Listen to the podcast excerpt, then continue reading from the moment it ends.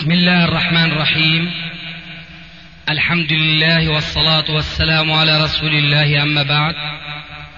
فهذا أحد أشرطة سلسلة الهدى والنور من الدروس العلمية والفتاوى الشرعية لشيخنا المحدث العلامة محمد ناصر الدين الألباني حفظه الله ونفع به الجميع قام بتسجيلها والتأليف بينها محمد بن أحمد أبو ليلى الأثري. إخوة الإيمان والآن مع الشريط التاسع والخمسين بعد المئة السابعة على واحد. تم تسجيل هذا المجلس في اليوم السادس من ربيع الأولى 1414 هجري. الموافق الرابع والعشرين من الشهر الثامن 1993 ميلادي. ما الحكم الشرعي لمسألة حدثت في هذا العصر وهي التعامل بالكرت التجاري. الفيزا وماستر كارد وغيرها عفوا التعامل بإيش؟ بالكرت التجاري كرت التجاري مثل الفيزا Visa Card و MasterCard اسماء بالشراء أو سحب النقود من البنوك التي تتعامل مع هذه البطاقات. مم. هل هذه البطاقات يمكن فصلها عن البنوك؟ أنا لست تاجرا لكن أتخيل أنه لا يمكن لكن علمك ما هو؟ فصل البطاقة عن البنوك؟ يعني هل يمكن إصدار بطاقة دون أن تكون هذه بطاقة مربوطة ببنك من البنوك؟ لا ما يمكن ما يمكن طيب فالجواب ما حكم التعامل مع البنوك؟ ما يسمى بالبنوك الإسلامية إحنا ريحنا بقى بنوك إسلامية أنا لا أعتقد أن هناك بنوك إسلامية تتعامل على الأحكام الشرعية. وكل البنوك ربما يكون في تفاوت. هذا يمكن في فرق بين بنك مثلا بريطاني وبين بنك بلجيكي. يكون في فرق في الإغراق في الضلال في الربا وبين القلة في ذلك. لكن لا يوجد هناك في اعتقادي بنك إسلامي قائم على الإسلام المصفى من الكتاب والسنة مأخوذ منهما وليس من آراء المتأخرين. لا أعتقد لمثل هذا البنك موجود وعلى هذا بتصور أن الجواب لا يجوز. لأنه ليس هناك بنوك إسلامية. نعم. لكن لو وجدت البنوك الإسلامية والكرت هذا هو من أصل التعامل نتكلم عن أصل التعامل. حينما يوجد نبحث في في التفاصيل كما هو طريقة السلف الصالح. شيخنا هناك نوع من البيوع نريد أن نعرف الحكم الشرعي فيه. صورته أن يجتمع الذين يريدون شراء المبيع في قاعة ثم كل واحد منهم يكتب اسمه ويكتب السعر الذي يقترحه. مثلا إذا أراد شراء سيارة يكتب ثمانية آلاف أو تسعة آلاف أو عشرة آلاف. ثم تجمع الأوراق ثم تكشف فالذي أعطى أكبر سعر هو الذي تباع له السيارة مثلا أو المبيع. نعم. فهل هذا النوع من البيوع جائز أم لا؟ إذا كانت الصورة التي أنت تتكلم عنها هي صورة حقيقية واقعية وليس هناك شيء من التلاعب أو الاتفاق بين الأطراف الذين نزلوا للشراء بسعر يعني يراد الوصول إلى شراء الحاجة المبيوعة بأقل أثمان إذا لم يكن هناك شيء من ذلك فهو جائز لأنه من باب بيع المزايدة بل هذا أصفى من بيع المزايدة العلنية.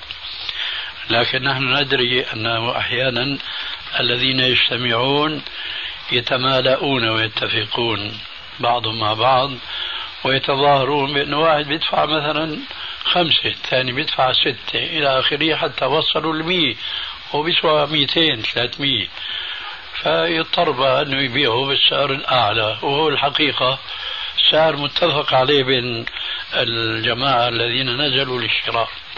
فالشاهد إذا كان ليس هناك تدليس فالبيع جاهز. اعتاد الناس يا شيخ اعتاد الناس في هذا الزمان على أمر لا ندري ما حكمه في الإسلام.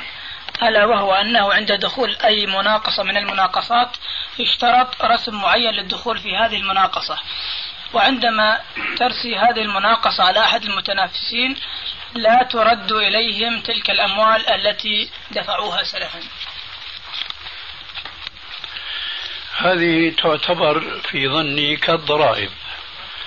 والضرائب عندي آه، تنقسم إلى قسمين غالبها هي مكوس وبعضها قد تكون من قبيل الأجور. فأنا لا أدري أن هذا الرسم الذي يفرض على أولئك الناس لماذا يفرض؟ فإن كان عندكم علم وجواب عن هذا السؤال لماذا ممكن أن ننظر فيه مجرد رسم يا شيخ للدخول فقط مربح مضمون شيخ. يعني ك نعم. مربح مضمون. يعني لو نزلت مناقصة وصار في ألف شركة رسم 50 دينار هذه 50 ألف مضمونة. فهذا مربح مضمون. كل شركة يعني في المناقصة مربحها هذا شيء يعني, يعني ربح بدون تعب. نعم. نعم. للحكومة. حتى الشركات الشركة ما تدفع شيء آه، مقابل دي لو كان تعب فهناك تعب جزئي شيخنا كثمن الورق والطباعة والموظفين اللي بيقوموا على الإعلانات ونحو ذلك. طيب خلينا نعالج الموضوع بطريقة أخرى. أتخيل ولست بتاجر ولا خبير بهذه القضايا لكن أتخيل لو فتح باب الاشتراك بدون آه، هذا الرسم. ما بيترتب مفسدة ما؟ على الشركة. كم يكثر عدد الشركات؟ ما في أي نعم. يكثر عدد اللي داخلين في المناقصة؟ مستفيد يا شيخ. مستفيد بعض الشركات ما تقدم لأجل المناقصة هذه. لأجل الرسوم. فتقول يعني لو آه، اشتركت في كل مناقصة والمبلغ 30 أو 50 دينار يمكن ما يعني ترسو عليه مناقصة فما يشتركون أصلا. فقد يكون يعني سعرها مشجع منافس. يعني العكس ولا أنفع نعم.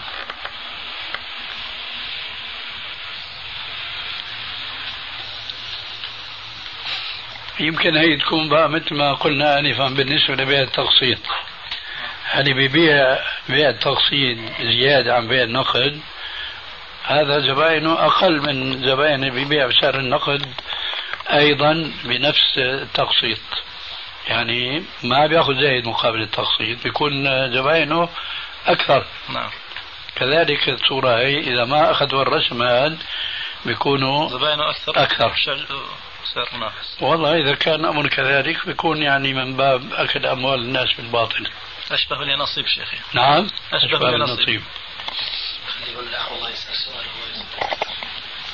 السلام عليكم. وعليكم السلام الحمد لله وبركاته. ما أدري هذا السلام محله. صحبه وسلم. أهلا. هذا شيخنا قبل ما يتكلم من أعز أصدقاء أخونا أبو ماهر الله يرحمه. من إيش؟ من أعز أعز أصدقاء أخونا أبو ماهر. رحمه الله. زرتك أنا وإياه مرتين. أهلا وسهلا. كنا نأتيك بعد الفجر دائما لعلك تذكر. رحمه الله. السؤال سألك إياه الأخ علي. على الهاتف ولكن بعض التوضيح لأن الإجابة ينتظرها عدد كبير من الموظفين بالشركة التي أعمل بها. وهذا النظام يتعامل به عدد كثير من الشركات وخاصة في دول الخليج حتى في هذا البلد. أعمل بالشركة شركة نفط. نفط. نعم. الشركة لكي لها عدة مميزات أو عدة أنظمة. أه، تؤمن للموظف العلاج المجاني تؤمن للموظف سكن مؤثث إلى آخر هذه الامتيازات. فرأت الشركة أن تضع نظام ادخار واستثمار سمته بهذا الاسم لموظفيها. النظام يشتمل من اسمه على نظامين. نظام استثماري قائم على أنظمة ربوية ذات صلة مباشرة بالبنوك وهذا ليس محلا للاستفتاء. جميل. فواضح واضح الحكم. جميل. أما النظام الثاني فهو نظام ادخار وتوفير. مبني على رغبة الموظف. إن أراد أن يشترك أو لا يشترك فله الخيار. جميل. وهو يقوم على اقتطاع نسبة من راتبه الشهري من واحد إلى عشرة في المية. لنفرض من عشرة في المئة من واحد إلى عشرة بالمئة من راتبه. نعم. تقتطعه الشركة ويبقى في رأس مال الشركة. يعني نعم. لا تعطيه إياه لمن يريد أن يشترك لمن يرغب.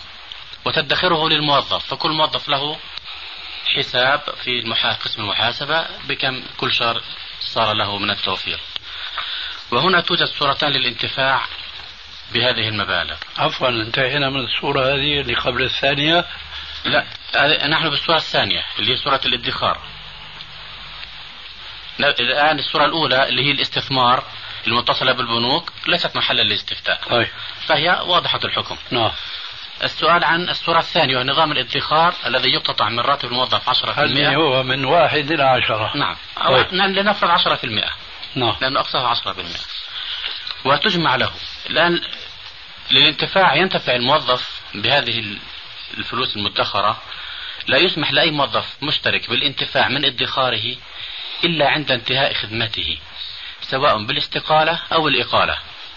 هذه صورة والصورة الثانية يسمح له بسحب ادخاره قسم من ادخاره 50% فقط. في أي وقت يشاء. وهو على رأس عمله دون استقالة أو إقالة. وهنا تنبيه متعلق بهذا الادخار وهو أن الموظف سواء سحب من ادخاره أثناء وجوده على رأس عمله أو استقال أو أقيل تعطيه الشركة سمتها مكافأة زيادة على مقدار ادخاره. لنفرض شخص. وهذه المكافأة ليست مرتبطة بسنوات اشتراكه في النظام لأنه قد يكون له خبرة بشركة عشر سنوات ولكن اشترك بعد خمس سنوات من توظيفه. عفوا آه ليست إيش؟ ليست مرتبطة بعدد سنوات اشتراكه في النظام في آه. نظام الادخار بل هي مرتبطة بعدد سنوات خبرته في الشركة. آه. لنفرض طبعا هذه المكافأة متدرجة. سنة واحدة خبرة في الشركة يأخذ ادخاره زائد خمسة في المئة تعطيه طيب. الشركة مكافأة منها إيه، خمس سنوات مثلا بعد خمس سنوات خبرة في الشركة يأخذ مقدار ما ادخره بالإضافة إلى خمسين في المئة من مقدار ادخاره. بعد أربعة عشر أربعة عشر عاما من خبرته في الشركة فاستقال أو أقيل يأخذ مئة في المئة بالنسبة لادخاره. طيب فلنفرض أنه شخص إيه، توظف في هذا العام واشترك منذ بداية توظيفه فبعد أربعة عشر عاما وفر مئة ألف يأخذ مئة ألف أخرى. وشخص آخر توظف معه في نفس الويم ولكن اشترك في آخر سنة في السنة الرابعة عشرة وفر ألفا يأخذ ألفا. الاثنان يأخذان نفس النسبة مئة في المئة. لذلك هي ليست مرتبطة بسنوات الاشتراك في النظام بل هي مرتبطة بسنوات خبرته في الشركة. أيوه. نعم. كذلك من مضى عليه سنة آه هذا قلنا الآن السؤال ما حكم الاشتراك بهذا النظام؟ والسؤال الثاني ما حكم؟ قبل السؤال الثاني نعم. خلينا باب الأول. نعم. طيب هذا الذي يعطى نعم.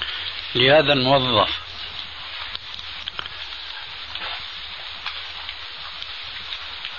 ليس له علاقة بما ادخر له من مال أشغلته الشركة واستفادت منه. النظام موضوع بنسب محددة على حسب عليك. خبرته. لا أنا ما أرجو أن لا تعيد علي. نعم. لكن أرجو أن يكون الجواب واضحا نعم. بعد فهم السؤال. نعم. هذا الرجل الذي مضى عليه عشرون سنة موظفا. نعم. وادخر له من واحد إلى عشرة في المئة كما قلت. نعم. فالذي ادخر له واحد سيكافى بأقل من ذاك الذي ادخر له بالمئة عشرة. نعم. طيب. آه هذه المكافأة من أين آه تأخذها الشركة؟ من رأس مالها. من رأس مالها؟ نعم. طيب. ماذا فعلت الشركة بهذه المدخرات من زيد وبكر وعمر؟ وضعتها في صندوق أماني ولا شغلتها وتاجرت بها بطريقة أو أخرى. طبعا لم يوضع هذا المال في صندوق أمانة على ما أعتقد لا يوضع في صندوق أمانة هذا مفهوم. لأن الشركة إذن- مقرة في اليابان. إذا إذا هالموظفين دول هالمدخرات اللي على نسبة كثرة الموظفين وقلتهم راح يكون عند الشركة مجموعة من المال كبيرة جدا أو كبيرة ليست كبيرة جدا وهذا المال فيما يخطر في البال هي ستضمه إلى رأس مالها. ونحن نعلم كما قلنا آنفا بالنسبة للورقة التي سأل عنها أخونا آنفا أن هذه الورقة لها علاقة بالبنوك. فإذا كان هناك بنك إسلامي اسما على مسمى فينظر بقى هل هناك شيء مما يخالف الشرع أو لا. الآن الشركات بعامة أعتقد أنها لا يمكن أن تعمل عملا تجاريا إلا وهي مرتبطة ببنك أو ببنوك عالمية. ولا تفرق بطبيعة الحال بين بنك إسلامي أو بنك بريطاني من حيث التعامل يعني. هذا إن كان الإسلامي إسلامي. نعم. هذا حتى إن كان الإسلامي إسلامي. آه هذا مفروغ منه. نعم. فالمقصود فإذا أنا بقول أنه هذا المال الذي يدخر أولا في عاني على أكل الربا. ونذكر بهذه المناسبة بقول عليه السلام لعن الله آكل الربا وموكله. نحن الآن نريد أن نقول أن هؤلاء الموظفين يؤكلون غيرهم الربا. لكن أنا في نهاية مطاف أخشى أنهم هم أنفسهم يأكلون الربا. فمبدئيا واضح جدا في ذهني أنهم يؤكلون الربا كالشركة لأن الشركة حينما تضع المال في البنك فهي وأمثالها من الشركات على أكتافها قامة البنوك. فلو سحبوا رؤوس أموالهم أفلست البنوك. صح؟ طيب. إذا الشركة والمتعاونون بها هم يؤكلون الربا. الآن نعود. ترى هؤلاء الموظفون المدخرون في الشركة لما يقتطع باختيارهم من راتبهم. ألا يأكلون الربا؟ هنا سؤال. لا نحن نقول كما قلت نعم. مشتركون واحد في المية واحد. اثنين. هيك إلى عشرة. نعم. نحن نتكلم عن هؤلاء. طبعا قد يكون هدف الموظف الموظف أن يوفر يعني حين يترك الشركة بعد كذا سنة يجد مبلغا موفرا له فيساعده. يعني هدف الموظف هو أن يجد مبلغا مدخرا له في نهاية خدمته. فتأتي الشركة وتقول هذه نسبة زيادة لك. هذا مجرد توضيح يعني مش أكثر. ما, ما سبق هذا التوضيح؟ ما أعطيت سبق. أظن أنه سبق هذا نعم. التوضيح لكن بارك الله فيك. خلينا نزداد نعم. توضيحا أو إيضاحا. بارك الله فيك. نفترض أن الذي توظف عشرين سنة نعم. كان مجموع ما ادخر له عشرة آلاف. فهذه العشرة آلاف إن كان يأخذها بعينها فالأمر في المخالفة أنه ساعد الشركة على أن تتعامل بالعشرة آلاف خاصته. نعم. فهنا على. ورد ما قلت آنفا. لكن السؤال اللي أنا إلى الآن ما أخذته واضحا؟ قد يكون غير واضح أو واضح ولكن ما فهمته. هل هو يأخذ العشرة آلاف فقط أم يأخذ زيادة عليها؟ يأخذ عشر آلاف وزيادة عليها. هذا سؤالي أنا. زيادة حسب زيادة. خبرته. نعم. هذه الزيادة أليس من باب هو يأكل الربا؟ آه. من أين جاءت هذه الزيادة؟ الشركة تسميها مكافأة منها له ما فهمنا نعم. يسمون الربا بيعا. نعم. وأحل الله البيع وحرم الربا. ما بيهمنا شو بيسموهن. نحن الآن ندع هذه الناحية جانبا. نعم. لأن الحقيقة اليوم العالم الإسلامي مغزو بمعاملات آه، تريدنا من بلاد الكفر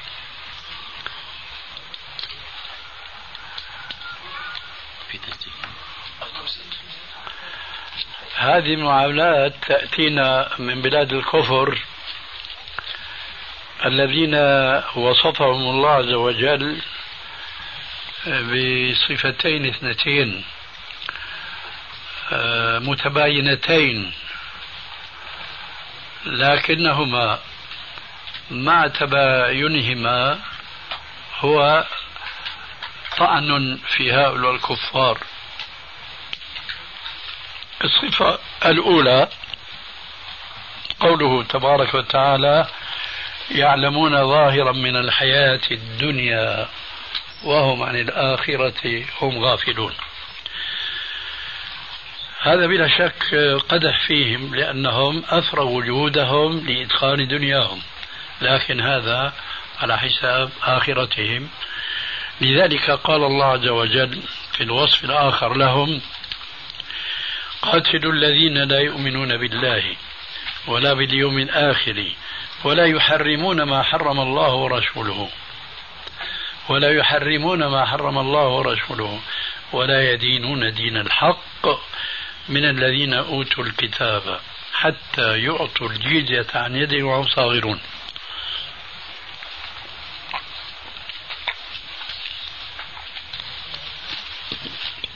الآن نقف قليلا عن هذه المسألة.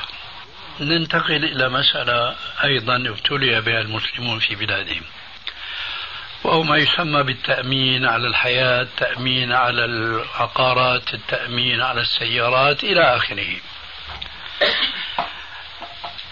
فنفترض أن مؤمنا اشترى سيارة ودفع أول قسط تأمين عليها ثم ما مضى زمن طويل إلا تحطمت شر تحطيم فعوضوا له إياها.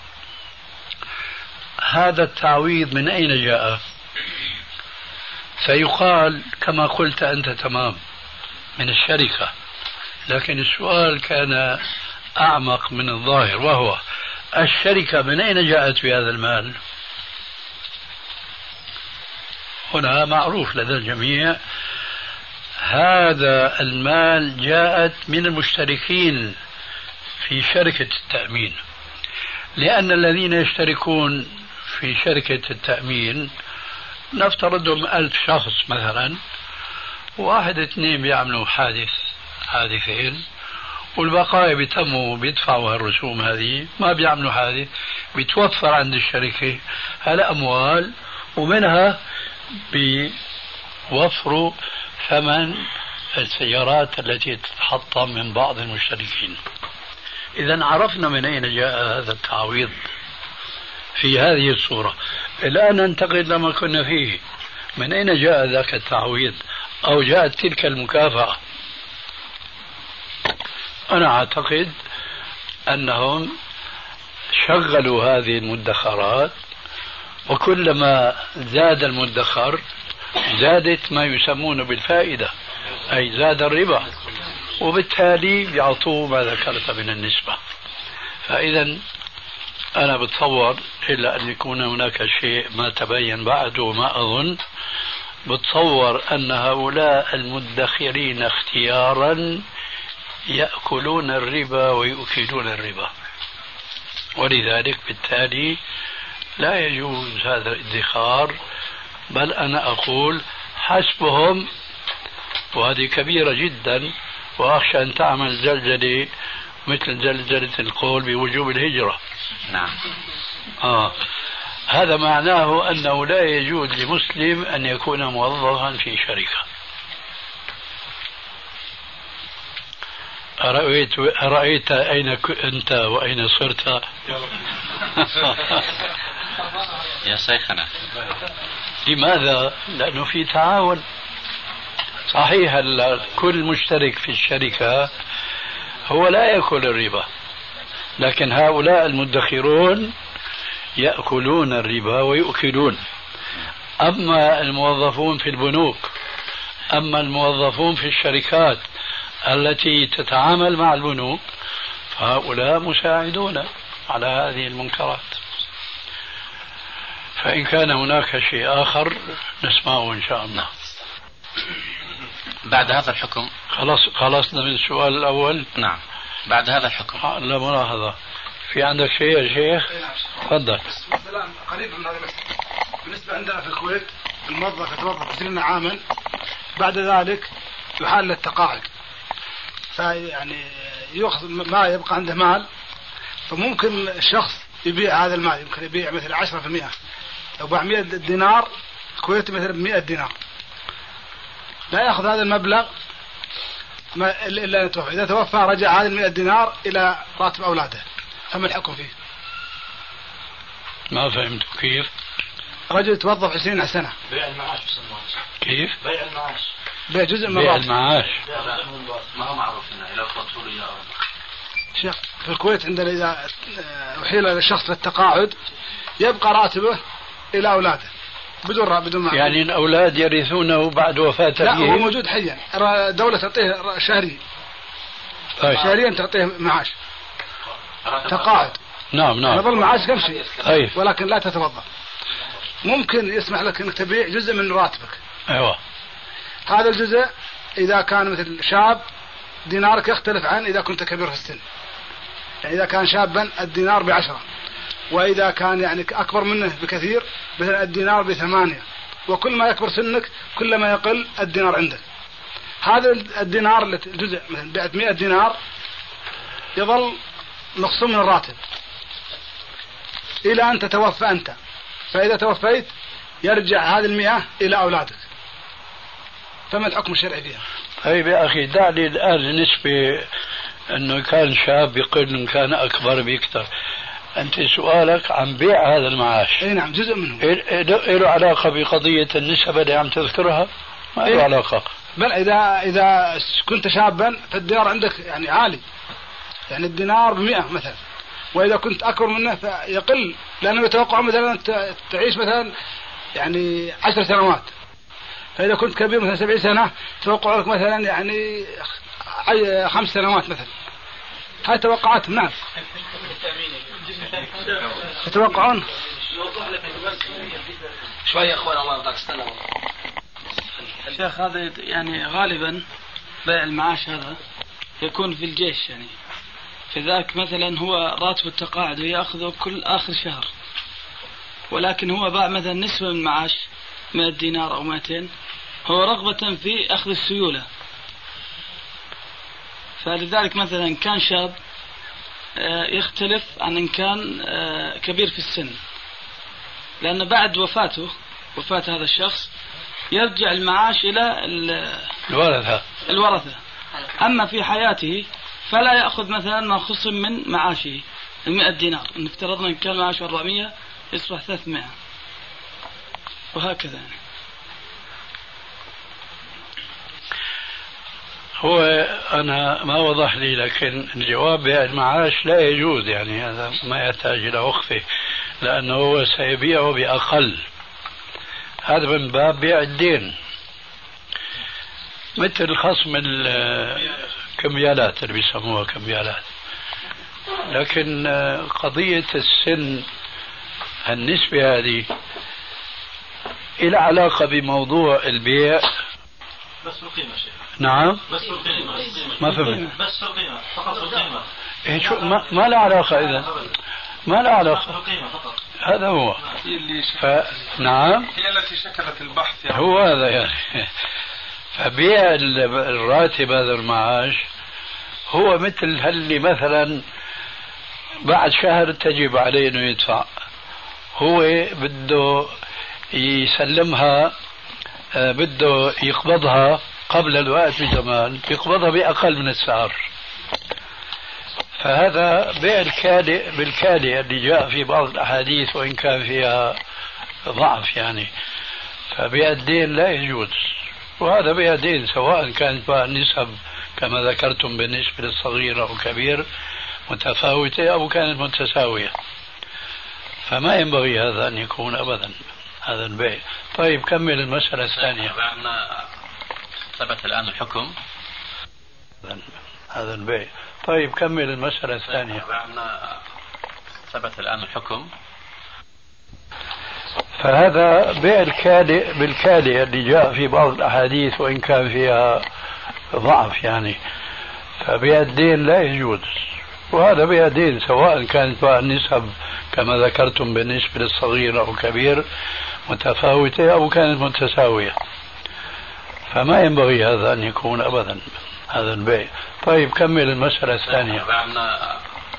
ثبت الآن الحكم نسأل لو أراد شخص أن ينسحب من هذا النظام شخص أوه. مشتري هل يأخذ مقدار توفيره زائد المكافأة أم لا يأخذ المكافأة يتركها للشركة؟ نعم بس آه، بعد ما وضحت المسألة نعم. ما تسميها بالمكافأة. نعم. بارك الله نعم. كذلك ما تسمي الربا بالفائدة. نعم. بارك الله الجواب كما تعلمون جميعا من قوله تعالى فإن تبتم فلكم رؤوس أموالكم لا تظلمون ولا تظلمون. لكن كما يقع كثيرا من ال... الذين يودعون أموالهم في البنوك. منهم من كان غافلا عن تحريم التعامل مع البنوك وإيداع الأموال في البنوك وقد يكون فيهم ناس صالحون فعلا ومتقون لكن كانوا غافلين عن آه، طرف من أطراف الحديث المذكور آنفا. لعن الله آكل الربا وموكله. فقائم في ذهن أن الملعون هو آكل الربا. وهو رجل طيب وبده يحفظ ماله كما يقول في البنك فهو لا يأخذ الربا. ليش؟ لأنه المحظور عنده أن يأكل الربا. أما أن يؤكل كان غافلا عن هذا. ومنهم من لا يبالي. المهم إن كان هذا وذاك تابوا إلى الله وأنابوا. سحب رأس ماله من البنك. البنك كنظام عام وقانون ماشي. بيعطي رأس ماله وزايد الربا. فالذي يكثر السؤال عنه هل يأخذ هذا الربا أم لا يأخذه؟ هنا قولان للعلماء. أعني علماء العصر الحاضر. منهم من يقول يدعه للبنك لأن هذا حرام وكونه حرام لا إشكال فيه إطلاقا. لكن الخلاف هل يدعه للبنك أم يأخذه؟ هذا أولا. فإذا قيل بأنه يأخذه فهل ينتفع به أم لا؟ الجواب قولا واحدا يحرم عليه أن ينتفع به أي هذا الربا. إذا ماذا يفعل؟ هنا كان الخلاف. إما أن يدعه للبنك هنا في ضرر مساعدة للبنك مباشرة. إغناء له مباشر. إذا يسحب هذا المال الربوي ولا يودع للبنك ينتفع به أو لموظف من موظفي البنك وإنما يأخذه ويصرفه في المرافق العامة. يصرفه في المرافق العامة أي مرفق لا ينتفع به شخص مسلم بعينه. أي لا يأخذ هذا الربا ويعطيه لفقير أو فقراء وإنما يصرفه في مرفق من المرافق العامة. تشجير. آه. أنا سأذكر بعض الأمثلة. التشجير هذا ليس من المرافق الإسلامية العامة المهمة. هذا من باب الدنيا والتوسع فيها. كما سمعتم آنفا وصف الله للكفار يعلمون ظاهرا من الحياة الدنيا. فهم مثلا يشجرون القبور. ويجعلونها جنائن خضراء. لماذا؟ لكي لا يتذكروا الموت ولا يشوفوا القبور التي تدل على الموت تذكر بالموت. المهم المرافق العامة طريق مثلا وعر تتعثر فيه الدواب والناس فيعبد. مرفق. مكان يحتاج إلى جسر على مرور على نهر فيبنى هذا الجسر. قرية تحتاج إلى سحب ماء لأهل القرية ولو للدواب فهذا هو مرفق عام. وهكذا تصرف هذه الأموال لمرافق عامة. بناء مسجد يساعد سبقتني. أردت أن أقول ولا تصرف إلى المساجد لأن المساجد يجب أن تبنى على تقوى من الله عز وجل وعلى مال حلال. لكن قلت لكن قلت في بعض المرات إذا بنيت بهذه الأموال المراحيض مراحيض المسجد فهذا يكون من المرافق العامة. أما المسجد الذي يصلى يتعبد فيه فلا يجوز أبدا. إذا هذا جوابنا عن الذين يتعاملون مع البنوك. هو نفس الجواب عما سألته. لعله واضح. المشترك؟ في أوجه أخرى ممكن تفضل. قد يكون رجل عليه بعض المكوس أو الضرائب أو مشاكل هذا مثلا. ما نعتقد هذا ما يدفعهم فيه؟ لا ما يصلح. وإذا كان المنفعة عاجلة إلى مثلا في بيته مثلا تعبيد طريق من الشارع إلى منزله. من جيبتك لعبك. نعم. كيف يزكي المشترك المنسحب من هذا النظام؟ أمواله. الأموال المدخرة المدخرة نعم. كيف يزكيها؟ نعم. إذا اشترك 14 عاما أو 20 عاما. تقصد كيف يزكيها؟ حالتها كونها مدخرة نعم. أم حالتها كونه قبضها؟ فعند قبضها. عند قبضها. نعم. أمر سهل. كم سنة مر عليها؟ ويعمل حساب كل سنة قديش كان رأس المال فبيطالع عن كل سنة. هو لا يعرف كم كل سنة كم كان عنده موفر. لا ممكن هذا ما عرفته. آه. ممكن ما عرفته. الربا الذي يقبضه لي- ليسبقه في ليسبقه في المرافق العامة لا ما عليه زكاة. لا يزكي. نقطة أخرى يا شيخنا فقد تكون آخر نقطة. تفضل. بقي ربع ساعة تقريبا. بارك الله فيك. آه، موظف بالشركة لم تعطي داوم يوم عطلة في الشركة. الشركة تعطل في ذلك اليوم ولنفرض كنظام يعني. نعم كنظام. ولكنه هو داومه ولم تعطه أجرة على هذا الدوام. وهو لم يطالب رئيسه المباشر بذلك. أخطأت له الشركة في حساباته في إحدى الإجازات بمبلغ معين.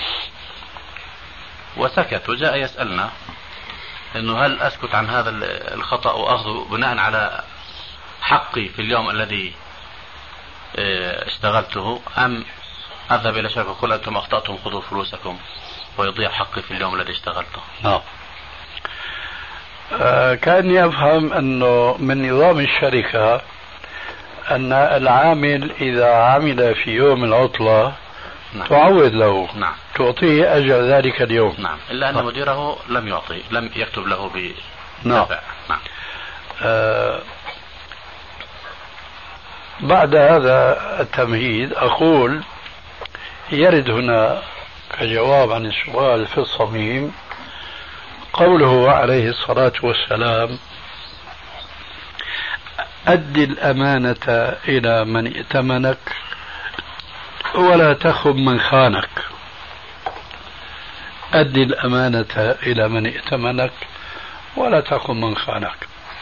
هذا المدير المسؤول الذي كان عليه أن يدفع أجرة ذلك اليوم ولم يفعل هذا بلا شك لم يؤدي الأمانة إلى صاحبها.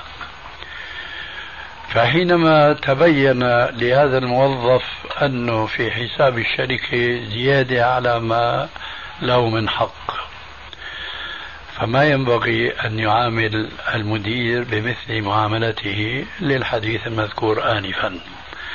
أدي الأمانة إلى من ائتمنك ولا تخن من خانك. هذا أولا. ثم في ظني أنه من النادر جدا أن يكون الخطأ من الحاسب في الشركة هو مرادف تماما للخطأ التي الذي صدر من المدير مدير الشركة. فإن كان مثله وهذا خيال